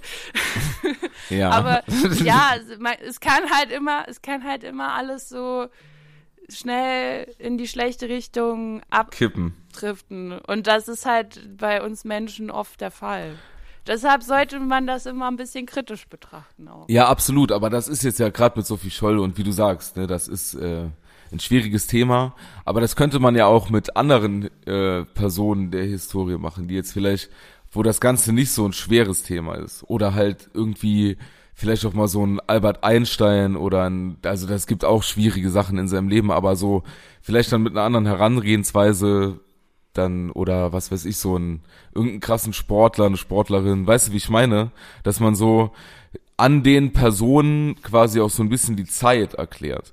Und dass das dann, Ja. äh, das muss ja nicht immer alles so, also ich finde das dieses Projekt grundsätzlich mit Sophie Scholl auch gut auf jeden Fall, aber man kann das ja auch mit, sag ich mal, Personen der Geschichte machen, wo es vielleicht so ein bisschen seichter ist und Ja, ich sehe halt, ich sehe halt das Hauptproblem daran, dass du, die betreiben ja Storytelling und im Storytelling ist es ja auch so, dass es einen Spannungsbogen haben muss, dass es irgendwie einen Sinn ergeben muss und im Nachhinein äh, baust du die Sachen dann halt so zusammen, dass es am Ende ein gutes Bild ergibt. Und äh, ein Leben, so rational betrachtet, ergibt ja nicht immer ein gutes Bild. Und es ist ja auch nicht immer alles so, dass es abläuft auf einen Spannungsbogen hin. Es gibt ja auch wahnsinnig viele Details, die man auslässt, weil sie dann nicht mehr in den Film passen. Ja. So, das kenne ich von der Arbeit ja auch, wenn ich da irgendwie Interviews geführt habe und so. Und die haben sau spannende Sachen erzählt, äh, die auch wertvoll sind, aber ich den Film so und so ausrichte, dann lasse ich die halt weg. Ja, klar. Und äh, das ist halt schwierig, wenn du da irgendwie was Historisches erzählen willst. Aber das ist halt auch in den Geschichtsbüchern schwierig, weil, wie es so schön in meinem Studium hieß, die Sieger haben immer die Geschichte geschrieben und dann kannst du halt auch dick auftragen und Dinge erzählen, wie sie vielleicht nicht ganz so waren und beschönigt. Und dann ist ja auch wieder das Ding, wer hat sich daran erinnert, wie wird sich daran Ja, erinnert. klar. Das ist halt so ein riesengroßes Fass, was man da aufmachen kann. Ähm, ja, aber generell ist es wahrscheinlich eine Darstellungsform, die mittlerweile eher ankommt, als wenn du einfach nur eine Dokumentation guckst, wo dann irgendwelche Schwarz-Weiß-Bilder kommen oder ein Buch dazu liest. Ja, voll, das denke ich auch. Und ich glaube, wir sind da noch so, wir sind ja am Anfang so von dieser ganzen Thematik und von dieser ganzen Herangehensweise, gerade in Deutschland. Und äh, da wird sich ja entwickeln, da wird sich ja noch einiges entwickeln. So, wie kann man was machen? Da wird es ja bestimmt auch noch irgendwann neue Darreichungsformen geben und so. Ich bin gespannt, wo das, wo das hinführt. Weißt du, wie ich meine? Also wir sind ja auch irgendwie noch am Anfang im Umgang mit dem Ganzen. So die ersten Ja. Generationen, die jetzt, also jetzt sind wir gerade bei der ersten Generation, die quasi damit schon aufwächst. Und die ganzen anderen, die jetzt da rumlaufen, so wir alle, wir mussten ja, also das ist ja nicht so, so natürlich wie bei denen, die jetzt da kommen, damit umzugehen. Und ähm, deshalb glaube ich, wird das dann nochmal eine andere Herangehensweise, auch anders betrachtet. Also wenn ich jetzt auch mit, schon mit 15-, 16-Jährigen spreche, das ist irgendwie, ich glaube, da müssen die, müssen wir auch nochmal über uns nachdenken. Ja, was hast du da für einen Eindruck? Meinst du, die sind äh, reflektierter, als wir denken? Oder? Teils, teils. Also das ist, äh, also ich denke, wenn wir jetzt wirklich von Teenagern oder Jugendlichen sprechen, ist auf jeden Fall nochmal ein Unterschied, finde ich, wie wenn man jetzt über Kinder spricht. Ne? Das muss man klar trennen. Aber es ist halt schwierig, äh, sich deren Welt zu verwehren, wenn ich jetzt irgendwie sage, äh, du darfst dich gar nicht mit Social Media oder sowas auseinandersetzen. Ich finde das oder du darfst das gar nicht haben und man ist dann so 15, 16, 17. Ich glaube, dass das auch viele Gefahren birgt für die, einfach für die, für die, sag ich mal, Akzeptanz des Kindes oder für die, wie schwer man oder leicht man das dem Kind dann in der, sozial in der Schule macht oder so im Umgang mit anderen. Aber trotzdem ist es halt auch wichtig, dass äh, Eltern oder oder wer auch immer so ein bisschen guckt, was machen die Kinder oder äh, was machen die Jugendlichen im Internet, aber halt nicht so von oben herab, weißt du, wenn man halt, äh, sondern auf Augenhöhe. Ich glaube, dass das ganz wichtig ist und weil die Jugendlichen, wenn die sich ernst genommen fühlen, dann, ähm, also deren Welt, weil die, oder diese Internetwelt, wenn die sich da ernst genommen fühlen drin von den Erziehungsberechtigten oder sonst wem, dann, dann kann man da auch ganz anders miteinander sprechen und dann wird das auch ganz anders reflektiert von den Jugendlichen. Also die Erfahrung habe ich gemacht. Wenn man dann irgendwie so von, äh, von oben herab, oh, ihr hier bei Instagram und alle, was weiß ich, sind da halb nackt und äh, weißt du, so dieses typische Boomer-Gespräch. Wenn man damit kommt, Ja, dann, ja. äh, dann wird sich halt verschlossen, ist auch klar, kann ich auch verstehen.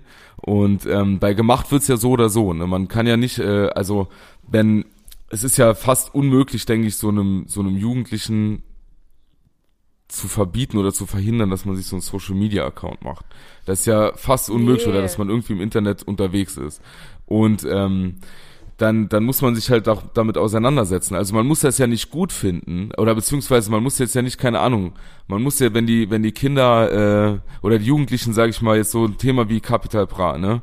So, die, die Texte sind fraglich, da ist alles so, so oder so halt, ja genau, alelelele, die oder so die, äh, oder so 187 Straßenbahn oder so mit so fraglichen Texten oder so, das geschieht ja alles im Internet im Endeffekt, ne? So, und wenn man dann, ähm, wenn man dann aber direkt so Hip-Hop muss oder die, Mus die Musik, die, was die machen, das gefällt mir persönlich auch nicht, aber das muss einem ja auch nicht gefallen. Aber man muss sich trotzdem, finde ich, dann damit auseinandersetzen, um die Jugendlichen irgendwo abzuholen und dann mit denen so eine Gesprächsgrundlage zu haben, die nicht von oben herab ist. Und dann wird auch, finde ich, anders reflektiert. Und wenn man das bei Instagram und so genauso macht und bei TikTok und was weiß ich wo, was da genutzt wird und auch bei YouTube. Bei YouTube kann auch alles konsumiert werden im Endeffekt oder im Internet und dann, dann, dann geht das. Aber ich finde es schwierig, äh, Also die, man darf denen das nicht verwehren, weil das ist einfach für auch später, ich denke, guck mal, wo wir auch beruflich hingehen. Ne? Wir sind jetzt schon jede Firma, alles muss irgendwie bei Social Media repräsent, äh, muss irgendwie repräsentiert sein und wenn dann, da müssen die, die Jugendlichen müssen damit aufwachsen, sonst verschließen sie sich vor der Realität. Das ist die neue Realität und ich glaube, die muss akzeptiert werden von den Menschen, die halt nicht mit der Realität aufgewachsen sind. Da muss ich damit auseinandergesetzt Auf jeden werden. Fall. Sonst geht das nicht. Ähm, was ich, was ich auch spannend finde, also ich habe mich äh, da jetzt mal noch ein bisschen mehr damit beschäftigt mit dieser Generation Z und was die so wollen, was die so machen.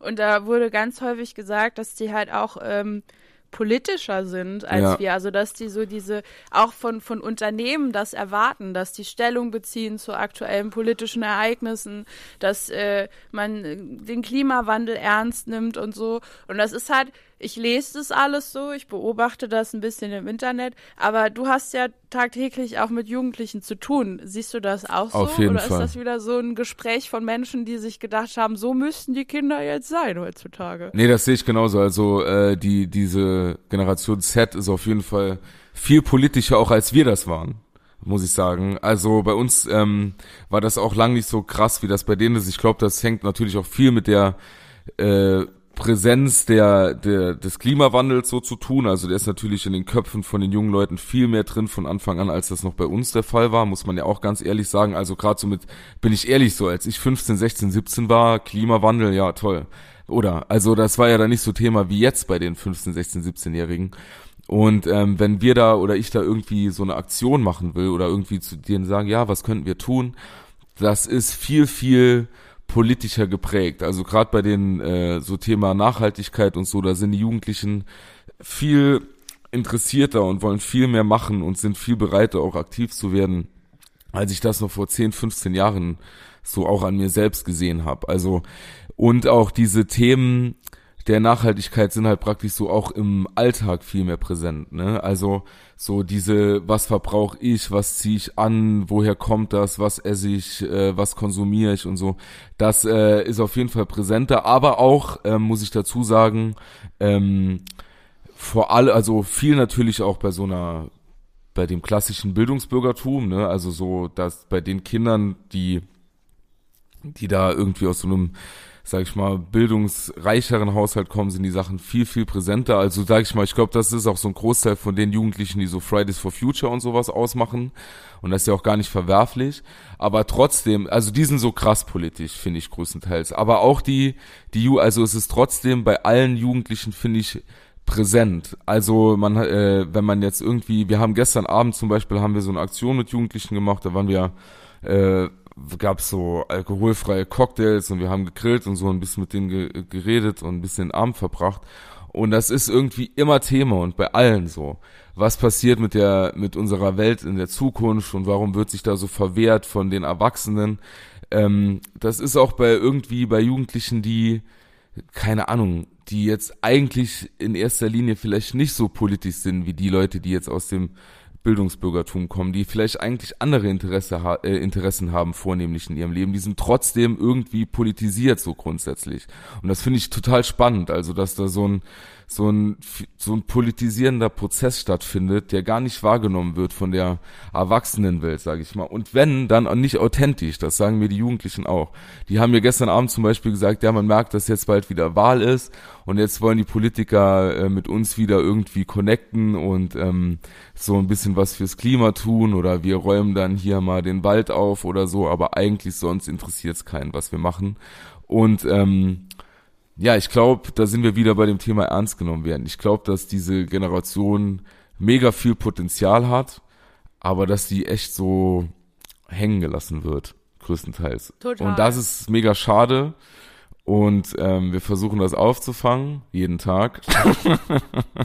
und da ein bisschen entgegenzuwirken, aber es ist mega schwer, wenn die halt, weißt du, wir können ja Aktionen machen hin und her, aber es geht ja um die Gesamtgesellschaft. So, die ist größtenteils halt alt und ähm, wenn die halt diesen kleinen Teil der jungen Menschen nicht ernst nimmt, warum soll die dann weiterhin, also da finde ich es noch respektabler, so motiviert an der Sache zu bleiben. Und das schon seit Jahren. Und das ist echt krass. Ja, und auch so diese, weißt du, dieses, dieses Allgemeinwissen oder dieses Wissen über Nachhaltigkeit. Klar, das ist wie gesagt viel prä präsenter und man kann die Information viel leichter bekommen, als wir das vielleicht äh, hätten können, als wir in dem Alter waren. Aber da wird sich, das ist, die Generation ist viel, viel reflektierter, was das alles angeht. Jetzt, also jetzt, ähm, gestern Abend zum Beispiel, dann, dann, und das finde ich gut, dann ähm, kannst du so eine Veranstaltung nicht mehr machen, ohne dass du noch ein veganes, vegetarisches Produkt, äh, äh, Produkt auch noch anbietest. Sonst bra brauchst du so eine Veranstaltung nicht mehr zu machen. Und dann stehen daneben dran so die 30 für, oder die 35-Jährigen immer noch schön Hackfleisch. so, das ist, und man, man ist ja selbst auch so ein bisschen so. Und ähm, weißt du, wie ich meine, so der, dieses viel, also meiner Meinung nach ist diese Generation größtenteils viel reflektierter. Und ähm, ich glaube, dass gerne von der älteren Generation das Negative an dieser jungen Generation gesehen wird und die so oberflächlich dargestellt wird, die sind alle nur bei Social Media, denen ist eh alles egal. Und weil es einfacher ist, als sich wirklich mal mit der Generation größtenteils auseinanderzusetzen. Und aber so war es ja auch schon immer eigentlich, aber ich glaube, dass es jetzt so fatal ist wie nie, weil wir jetzt an so einem Scheidepunkt sind, weißt du? Ja. Nee, das finde ich auch, ähm, also das hast du schön gesagt, dass man da auch riesen Respekt davor haben muss, dass die Leute da trotzdem so dranbleiben. Weil ehrlich gesagt, wenn man auf diese ganzen Situationen so blickt und sieht, wie die Erwachsenenwelt um die jungen Menschen drumherum agieren, dass die eigentlich quasi in ein paar Jahrzehnten keine Lebenswelt mehr haben, so, wenn man jetzt mal krass spricht, dann äh, ist das schon doll. Also auch wenn du so in der Corona-Politik siehst, dass du relativ scheißegal bist, ja. dass äh, äh, da jetzt wir im zweiten Sommer sind und die Schulen immer noch nicht umgerüstet sind und man immer noch darauf sagt, äh, besteht, ja, dann mach halt das Fenster auf, lüfte mal. Das ist schon krass. So, und auch jetzt bei der Wahl, es sind so viele alte Menschen, die Stimmen haben und die ganzen jungen Leute sind viel weniger durch unsere äh, Altersstruktur im Land äh, können nicht mitbestimmen darüber, wie, wie das sich weiter ausläuft. Und es ist halt einfach Wahnsinn, dass, dass, dass die so aufwachsen müssen und wissen, ich kann jetzt eigentlich nicht viel machen und dennoch machen sie das, was sie halt noch, was noch in ihrer Macht steht quasi. Und wenn das über Social Media ist und dies, dieser Internetaktivismus ist, der ja auch oft belächelt wird, ne, dann ist es auch so. Aber offensichtlich scheint es ja auch weite Kreise zu ziehen und viele Leute zu informieren, dann doch auf eine Art, äh, und also, ne, das ist ja schon. Voll. Ich finde das Wahnsinn, dass die Leute da noch trotzdem so dahinter stehen. Und letztens auf einer Hochzeit, äh, da habe ich mich auch mit einem 18-Jährigen unterhalten und habe so gemeint, du hast echt geile Sneaker. Und dann hat er gemeint, ja, die sind recycelt, aus so Plastik sind die gemacht, aus dem Meer. Und er war so begeistert davon, hat so ewig lang darüber referiert, wie wie toll diese Herstellung ist und dass man das alles so umstellen kann und die Leute halt auch fair bezahlt werden und so. Und dann habe ich so einen kleinen Moment gehabt, wo ich gedacht habe, ah, vielleicht, vielleicht ist das doch nicht alles so schlimm. Wir können das noch das Ruder rumreißen. Es gibt ja doch noch vernünftige Leute. Voll. Also das sind dann so, so kleine Lichtblicke und ja, ich, eigentlich können wir nur helfen, den jüngeren Generationen äh, ja, die zu stärken ja. und dass die halt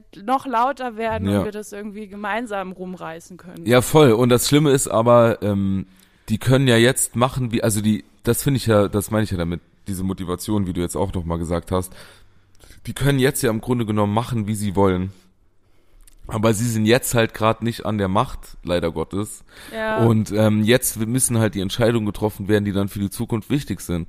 Und wenn wir dann irgendwie jetzt nochmal über Kohleausstieg oder sowas reden und dann sehr wahrscheinlich jemand an die Macht kommen wird, die ja nicht vor 2038 äh, dann den Kohleausstieg beschließt, das ist für Jugend, das ist fatal. Das ist auch noch für uns fatal, wo wir erst 30, wo wir auch erst 30 sind. Aber für Leute, ja. die, die jetzt vielleicht auch jetzt erst geboren werden, ist das noch viel, viel fataler.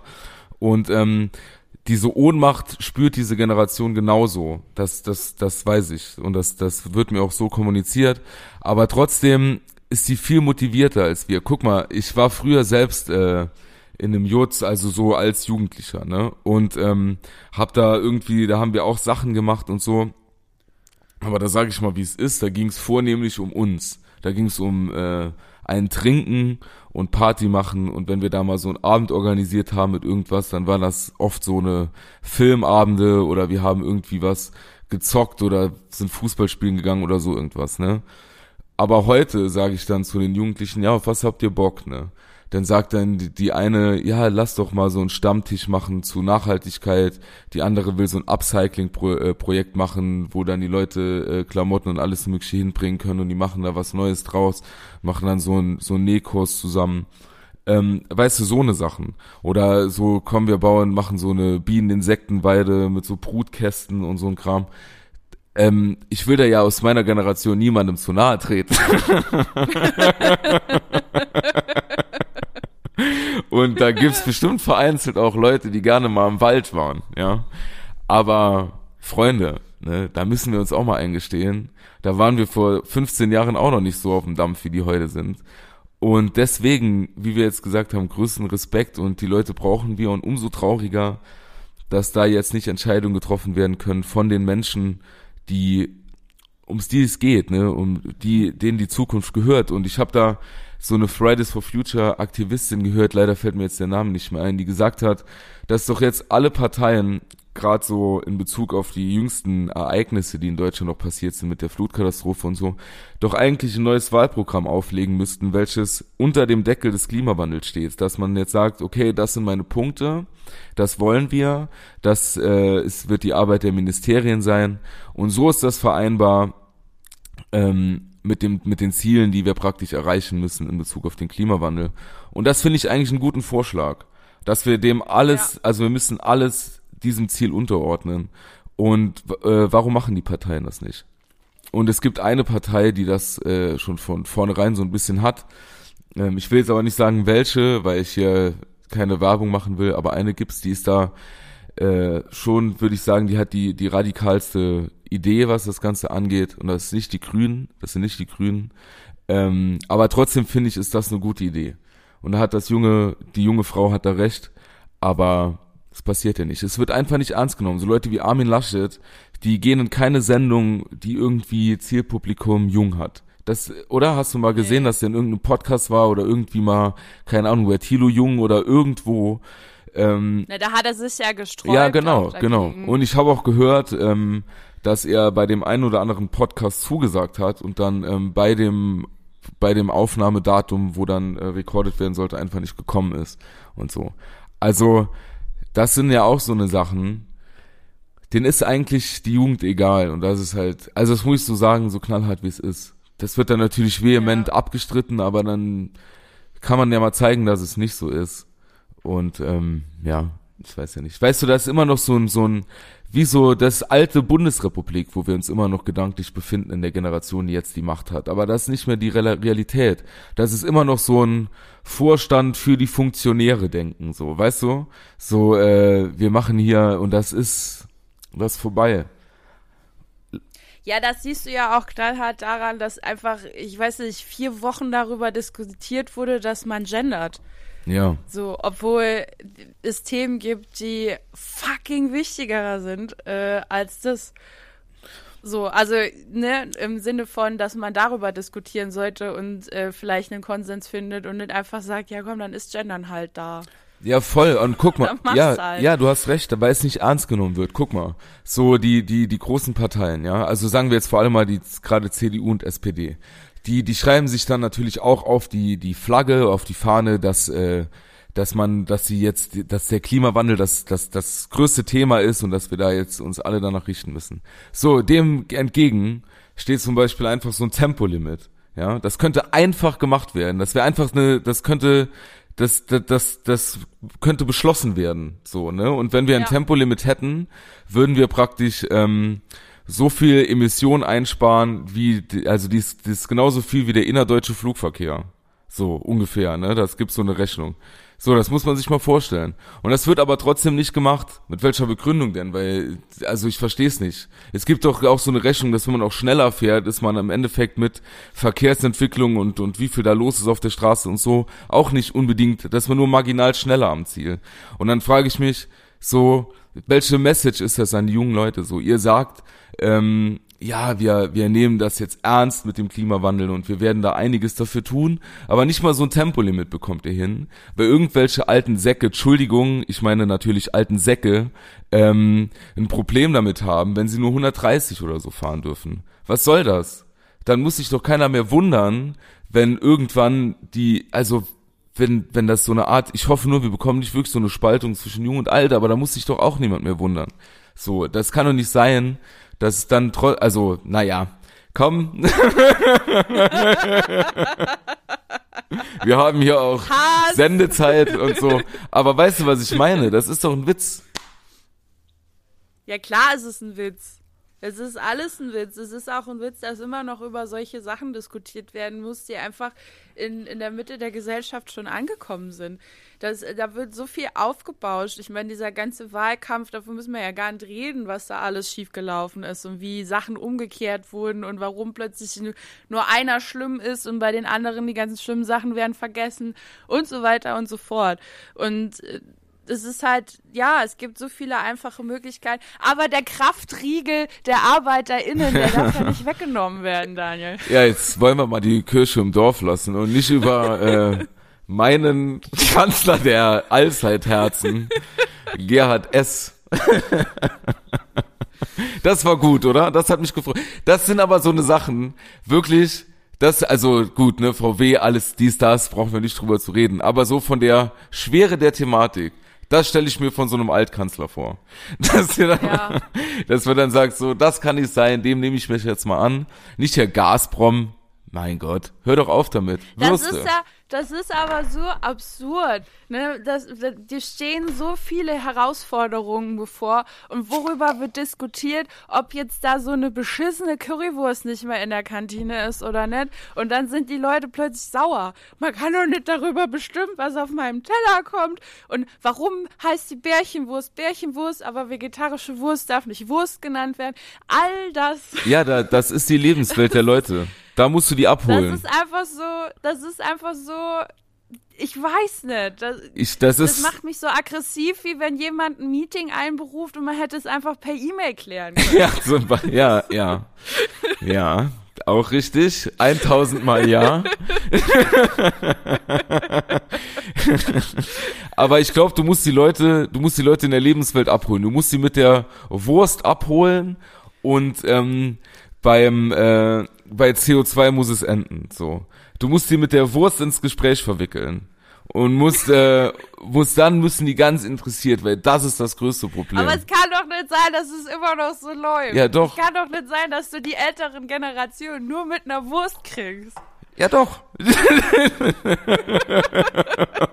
Da muss doch auch irgendwann mal ein Umdenken stattfinden. Nein, nein, die Wurst. Wir, wir brauchen die Wurst. Ja, also auch so so eine Leute wie liebe Luisa Neubauer und so, ne? Also hier Richtung Fridays for Future regelt das über die Wurst. Ja, nicht hier macht das so.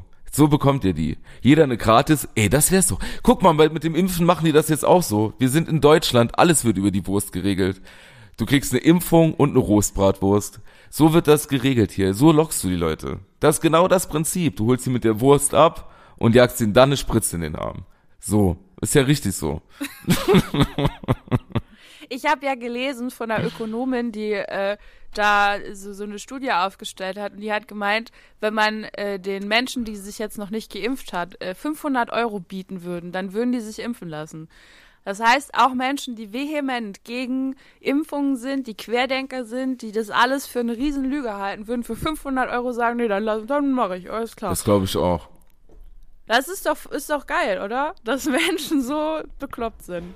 Ja, auch irgendwo sympathisch, aber ich sag mal im Sinne der, äh, das war ein Witz natürlich, im Sinne der neuen äh, Mutation richtig mal ein gepflegtes Muhaha an alle Impfskeptiker. Nee, Quatsch, war nur ein Witz. Also passt auf. Ich finde, bin wirklich, hab, weißt du, was ich, da wollen wir jetzt wirklich noch darüber reden. Nee, aber das kam mir gerade in den Sinn. Ich meine, es geht all, ich bei Ikea kann man sich auch impfen lassen und da gibt's Wurst. Das Ja. ist doch super. Und man kann Kerzen kaufen, der Herbst kommt, man muss sich ein bisschen schön mucklig machen. Oh und ja. dann gerade noch eine Impfung rein, das passt doch, ist doch super. Ja, oh Herbst, das ist auch jetzt meine Jahreszeit, kommt bald wieder. Ich freue mich schon. Das ist die schönste Zeit des Boah, Jahres für mich. Daniel.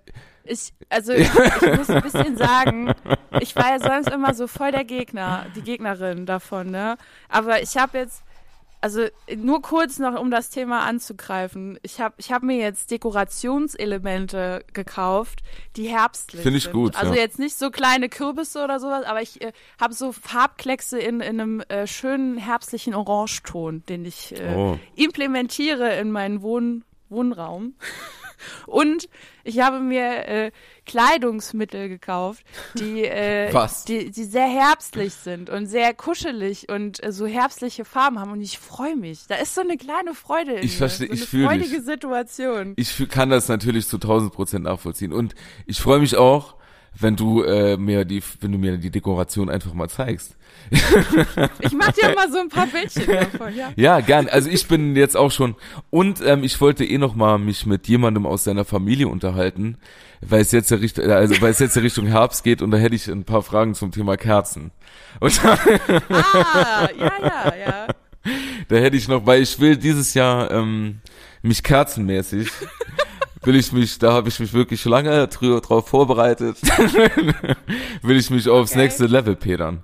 Das ist wichtig für mich. Du willst quasi die Heizkosten sparen, So. indem du 70.000 Kerzen aufstellst. Ja, ich habe mir auch schon äh, für ist jetzt egal für wie viel insgesamt, aber für mehrere Geld Sonnengläser bestellt diesen Sommer, weil ich äh, ich will Kerzenlicht und ähm, Solar.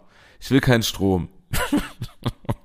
Nee, ist doch super, ist ein super Gedanke. Nee, aber ich Äh, ich, ich- freue mich so, weißt du, ich will mir wirklich so eine, noch noch ein paar schöne Kerzen holen und dann freue ich mich, wenn wirklich so das äh, Herbstlaub langsam aber sicher wieder äh, sag ich mal, den Wald auch einnimmt und dann die Melancholie des, sozusagen, ja, und die Melancholie des Waldes irgendwo auch auf mich schwingt.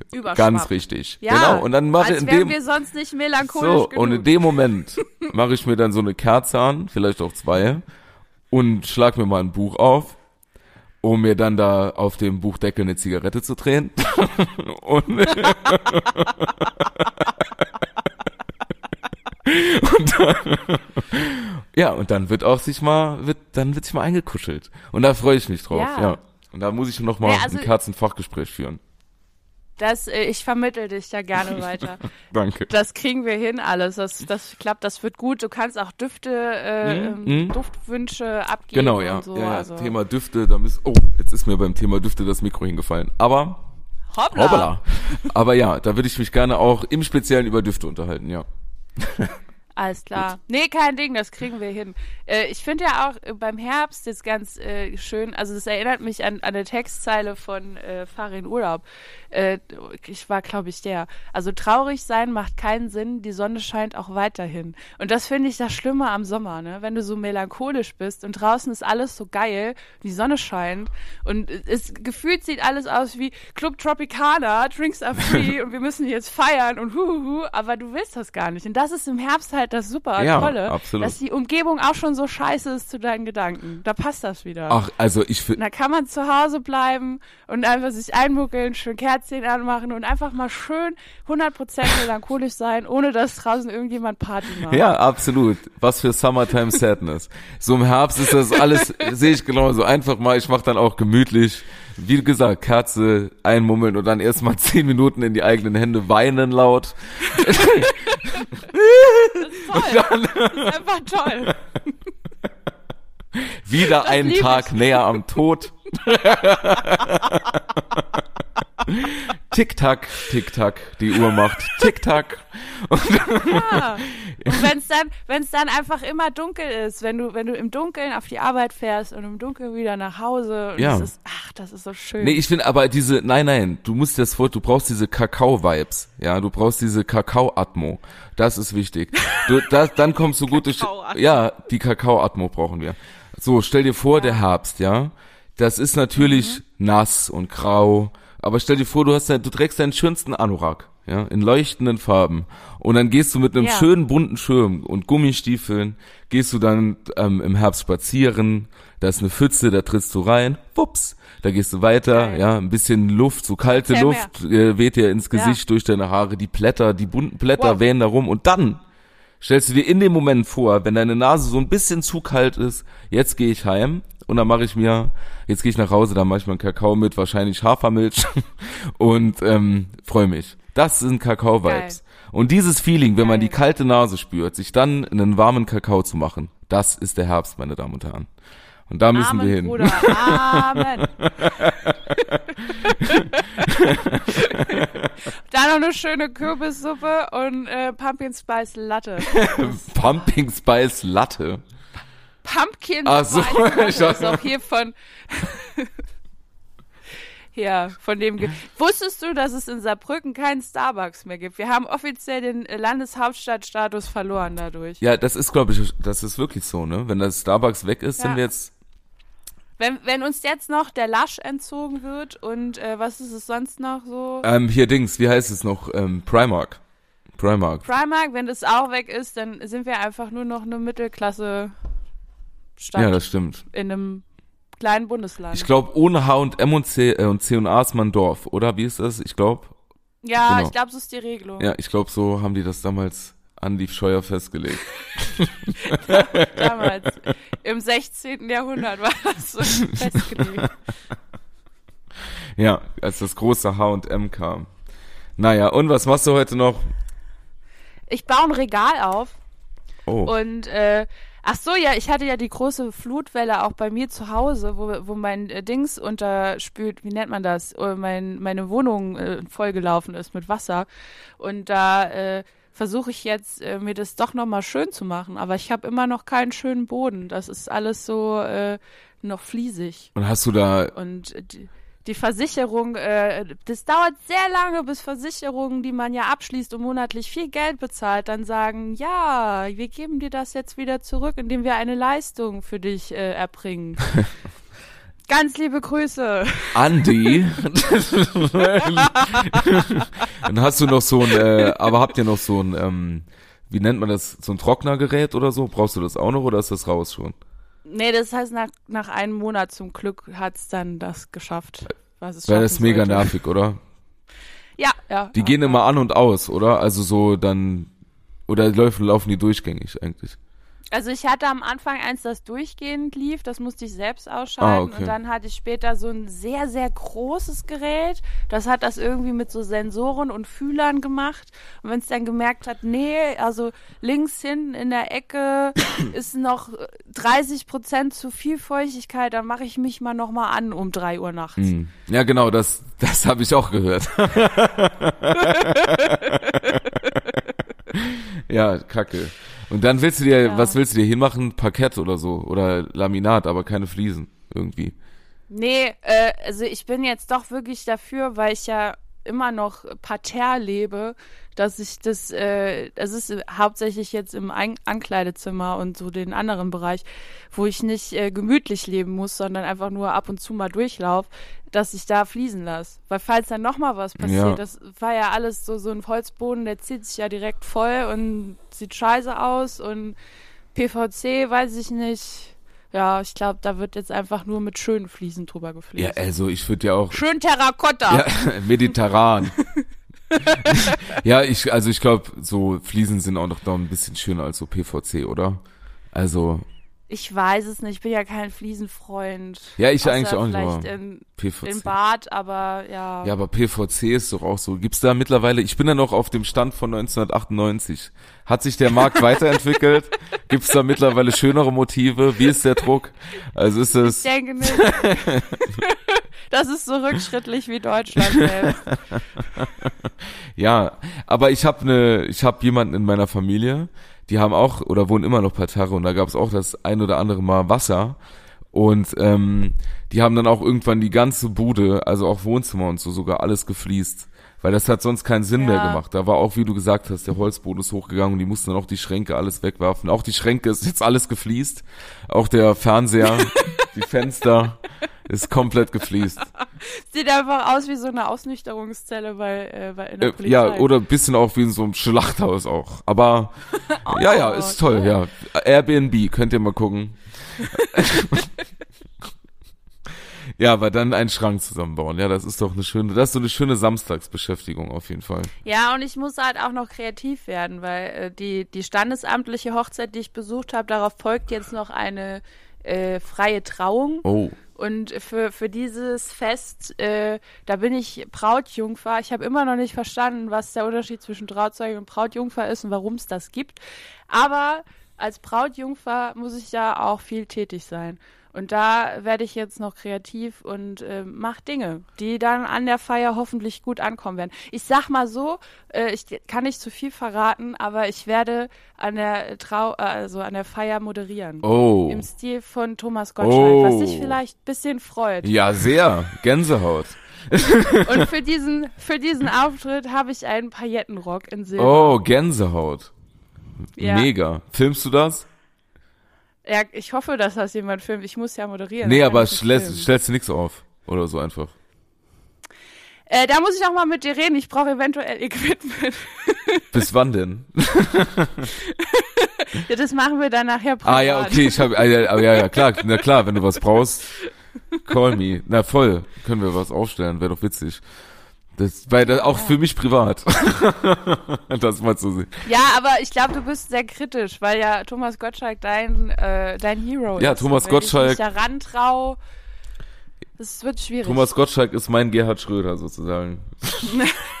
Dein Kraftriegel für die Seele. Ja, aber auch nicht mehr so. Ja, Manche Leute hören irgendwann auch besser auf, ohne noch was öffentlich zu sagen, wenn man einfach zeitlich nicht mehr so richtig mitkommt. Das ist Ja, äh, das für viele, gerade denke ich, Männer eine gute Lektion. So. Aber ja, das klingt doch super. Das klingt wirklich nach einem tollen Samstag. Mann, Ja. das ist gut. Ich weiß, Was machst du noch so? ja, ich muss noch, äh, ich gehe jetzt gleich noch in den Garten. Etwas in, Ui. Ja, ich bin ja, ich habe ah, ich hab den Sommer noch viel gepflanzt. Ich habe jetzt diverse Obstbäume tatsächlich Geil. und äh, und Sträucher und so da viel rein investiert, bin ich reingegangen. Und dann werde ich noch mal, äh, werde ich noch heute auch noch eine Wanderung machen, sehr wahrscheinlich eine kleine Wanderung, aber nicht Mm. so etwas rausgehen, ein bisschen, aber mal gucken. Na, noch ein bisschen die Sonne Ein bisschen die ne? Sonne genießen und dann ganz normal gegen 17 Uhr schieße ich mich ab und dann gehe ich schlafen. Fang dann gleich an zu trinken, Mom. Wunderschön. Das klingt nach einem ganz tollen Samstag für uns beide. Oh wow, Ähm, oh, mir Daniel. ist hier gerade so ein, eh, gibt's, oh, mir ist hier ein Nachtfalter, Ja, oh. ein riesiger Nachtfalter ist mir in mein Schloss geflogen. Ist das, Oh mein gibt's Gott. einen Unterschied zwischen Nachtfalter und Motte oder ist das eine nur vornehmen? Ist das wie bei Hä und was? Oder, äh, Das ist bestimmt wie Trauzeugin und Brautjungfer. Das weiß Ja, ich stimmt, ganz gut, dass du genau. das doch mal sagst. Ist das nicht vielleicht so, da wollte ich noch mal nachhaken. Ist das eigentlich nicht so, dass eine Trau, das ist jetzt völlig falsch, aber hat man nicht, nicht nur eine Trauzeugin und die Jungfern sind dann mehrere? Also ich glaube, äh, so wie ich informiert wurde, dann macht die Trauzeugin, die unterschreibt bei der bei der standesamtlichen Trauung irgendwie, äh, dass die Zeuge war, dass das passiert ist. Oder dass die denen hilft, dass die weiter verheiratet bleiben. So. Die hat auf jeden Fall Verantwortung. Die will man mir nicht geben, deshalb bin ich Brautjungfer. Und ich glaube, die Brautjungfern sind die äh, Singles, die viel Spaß machen und haben. Also es Alles klar, ja dann. Das ist, glaube ich, die offizielle Definition. Die Singles, die viel Spaß machen. Okidoki. Ge gesellt ihr euch dann mal zusammen? Nee, ich bin ja die einzige Brautjungfer. Okay. Ey, ne, mal noch mal so was zurück, noch einen Satz zum Nachtfalter. Ja. Ich habe hier, ähm, ich sitz in meinem Wohnzimmer und ähm, ich habe da so ein großes Fenster, das weißt du ja, ne? Und da ist so eine Ja. so eine so eine Fensterbank drunter und unter der Fensterbank habe ich jetzt beobachtet, während wir hier rekorden, ist so ein kleiner Spalt, so ein Loch in der Wand, ja, minimal. Ja. Und ähm, der Nachtfalter ist da reingekrabbelt und jetzt auf der anderen Nein. Seite wieder raus. Jetzt weiß ich mal Nein. auch, wo hier die Heizkosten herkommen. Ist ja krass. Der ist jetzt durch die Wand rausgeflogen. oh weh. Gut, jetzt weiß ich, wenn- was ich mache. Ich fahre sofort ins Bauhaus oder in einen anderen Supermarkt. Da gibt's ja noch tolle andere wie den Hela Baumarkt, Obi oder auch den Praktiker. In einen, der mal mal gucken und dann werde ich ja mal ein bisschen rummännern. Ich werde jetzt, Haben wir, haben wir einen Obi bei uns im Saarland? Gibt's das? ich glaube ja, ich glaube, äh, Hornbach. ja, oh, Eide, Deide, Dei. Ja, ja, den haben wir da.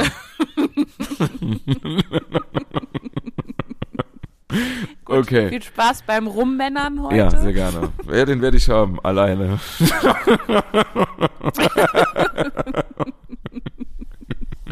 Okidoki. Guti. Äh, Daniel, ich weiß jetzt nicht, wann wir uns wieder hören. Das müssen wir ja alles mal privat ausklabustern, ne? So machen wir das. Aber äh, ich meine, für unsere treuen Fans, die jetzt wochenlang gewartet haben, war das da ja jetzt schon mal ein Anfang. Ähm, Absolutely. Wir haben euch immer noch lieb, eure Eltern sind nicht getrennt, wir bleiben zusammen, wir versuchen das noch weiter. Äh, manchmal wird es vielleicht ein bisschen schwierig, aber wir reißen uns zusammen. Wir sind auch in der Paartherapie jetzt und ähm, Ich kann den nächsten ja, Termin nicht übrigens. Das war wieder typisch. ich habe hier alles umgelegt, damit das funktioniert. Und dann, bei dir ist jetzt wieder, was machst du denn? Hä? Ist egal. Heimspiel, Ist Fußball, Saarbrücken, Heimspiel. Ole, ole. Kannst du alleine hinfahren.